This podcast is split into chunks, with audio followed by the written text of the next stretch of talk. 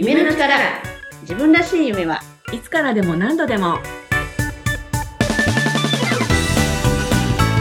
こんにちは。一般社団法人夢の力の大崎玲子です。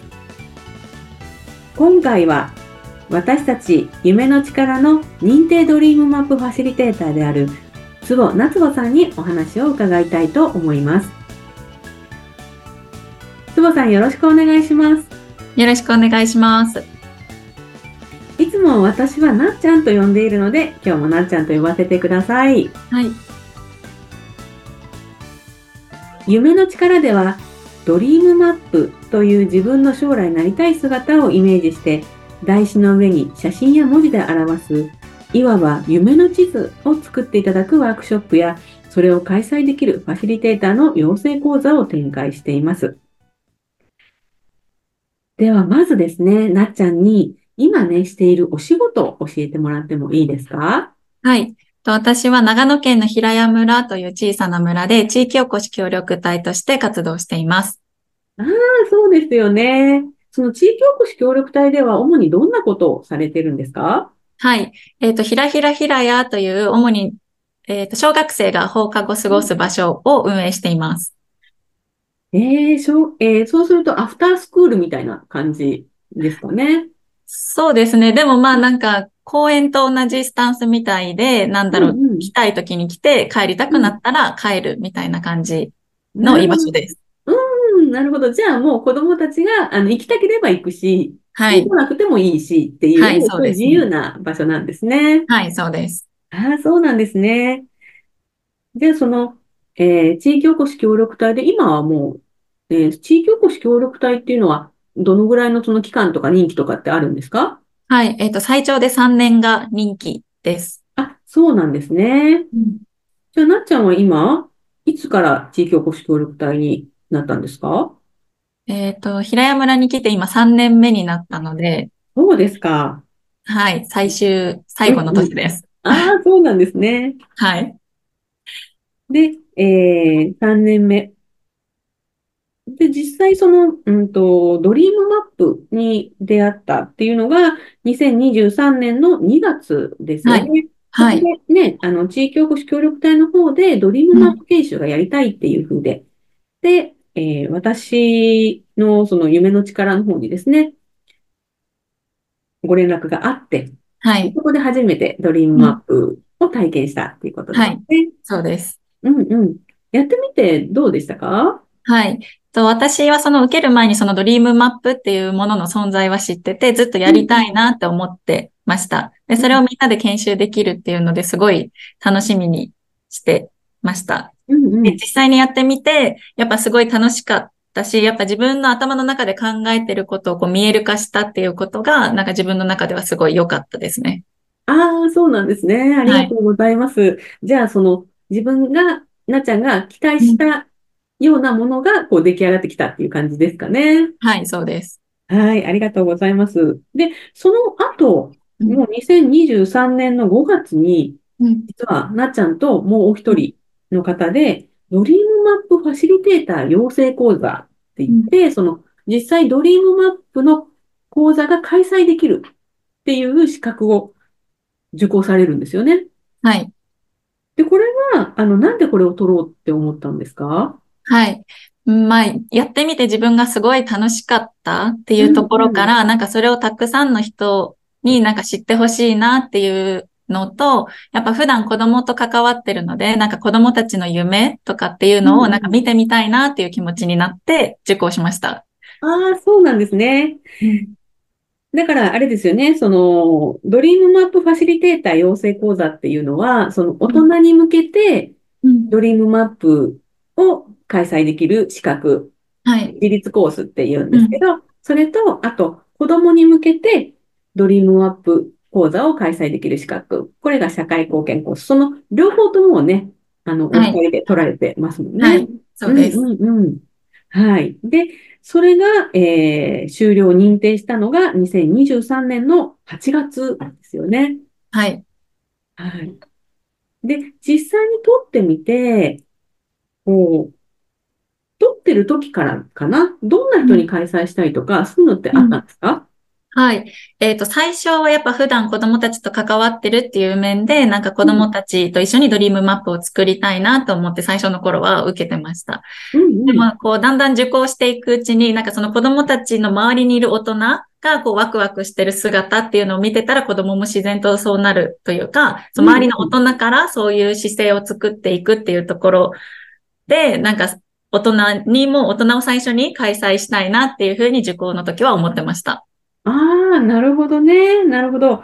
だから、子供に向けてっていう意識が最初はすごく大きかったけれど、はいで。も実は大人にまずやってもらうのがいいんじゃないかなっていうふうに思われたはい、そうですす。よね。はい。大人から、大人が知って、それを見、子供たちが見て、うん。楽しそうって思うとか、そういう感じのその流れがいいかなって思われたってことですかね。はい、そうです。うん、ありがとうございます。そしてですね、えー、なっちゃんその後に実際に動き出すんですよね。はい。認定して、で、11月ですね、いろいろこう、あの、皆さんとね、地域おこし協力隊の方とかも調整しながら、はい。で、ワンデードリームマップっていう大人向けのワークショップを開催をしたんですよね。はい。で、それまでになんかその、じ、ご自身がドリームマップのその講座とかそういうのを受けてるよとか、はい。そのこういうものがあるんだよみたいなことは何か伝えたりとか、はい。あの、そういうことってしてたんですか？あ、大人に対して、うん。です。大人に対してでも、その、まあ、子供に対してでもいいんですけど、あはいはい。うんうんうんその、私たちが運営してるひらひらひらやっていう場所に、うん。この私が作成したドリームマップをこうさりげなく貼っといて、うんうん。まあ自分から説明するっていうことはなかったですけど、なんか見て気になった人が、あれ何？っていうふうに聞いてくれて、うん。私が作ったドリームマップだよ、みたいな感じにはしてましたね。うん、なるほど、なるほど。じゃあ、はい。そういうものがあって、なっちゃんはそれ受けてきて、なんかそのドリームマップの話をしてるときは楽しそうだな、みたいな。はいはい。うんうんうんうんだと思いますね。なるほど、なるほど。じゃあ、そういうものがあるんだなっていうのは、もう子供たちは、もう、うんひらひらひらやっていうね、その場所にも貼ってあるし、はい。知っていたってことですよね。はい、そうだと思います。はい。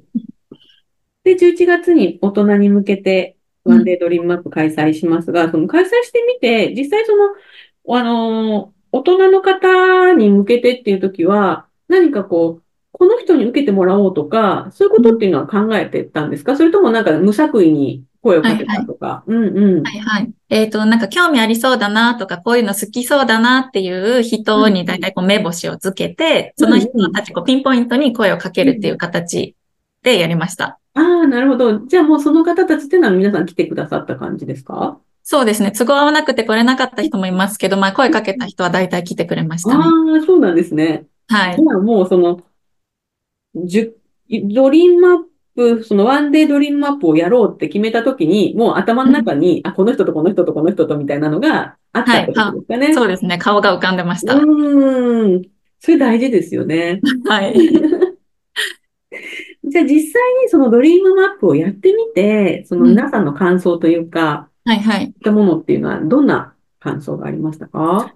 そうですね。なんか参加者の中に、えっと、子供たちの親、保護者の方がいらっしゃって、なんかその方から例えば、なんかこう、やっぱいつも自分のこと、子供のことばっかりで、自分のことを考える時間っていうのはなかなかないから、この自分のそのワクワクとか好きをた考えるのがすごい楽しかったっうーん。ていう感想があったりとか、うん。あとはなんか自分の子がやりたいことないってよく言うから、なんかうちの子にもやらせてみたいみたいな声があったりしましたね。うんなるほど、なるほど。じゃあ、なんかこう、大人が夢ってってなんとなく思ってる人もうんいたけれども、はいはい。実際にやってみたら、こんなにいろんな夢が出てきたとか、あ、うんうん自分がそのこれからやっていきたいことっていうのをうん自分事としてうん考えてなかったなってことに気づいたとか。はいはい。だと思います。うんうんうんうん。だったんですね。はい。その後とかも何かそのドリームマップでこんな風に変わってきたよみたいな、そんな話とかもありましたか？そう、そうですね。届きました。なんか実際にもう家に貼りました。ここに貼りましたって写真を送ってくれたりとか、うんうん。なんか、キャンドルに興味ある方がいたんですけど、なんかうんうんうん、どこどこのキャンドル教室に通うことにしたよって声をかけてくれたり。うんうんうんうんいましたね。ああ、そうなんですね。はい。ええなんかやっぱりその地域おこし協力隊として行っているからこそ、村の人たちとのそのち距離が近いはいはいまた、あの、そういったこともね、あのう、ん作った後の話とか、夢が叶ってきたよってことも聞けるから、すごくいいですよね。はい。うん。へえ、そうなんですね。じゃあ、今後、やっぱりその村の人だとか、その子供たち、地域の子供たちにこう、届けていきたいっていう感じですかね、ドリーム。そうです。はい。うんうんうんうん。ただ、えー地域おこし協力隊って先ほどもね、お話ありましたように、任期がね。そうですなっちゃん自体は、はいえーいつまでその平屋村にいられるまあ、先ほどね、ちょっと3年なので3年目ですっていうお話だったんですけど、そうはいはいすると、3年目、2024年の3月までっていうことですかね。はい、そうです。一応任期はそうなんです。けど、なんかそのコロナの期間の分をなんかこう延長できるっていう制度がちょっと今あって、で、私はその1年延長して、その1年後に青年海外協力隊っていうので、うんネパールに行くことが決まっています。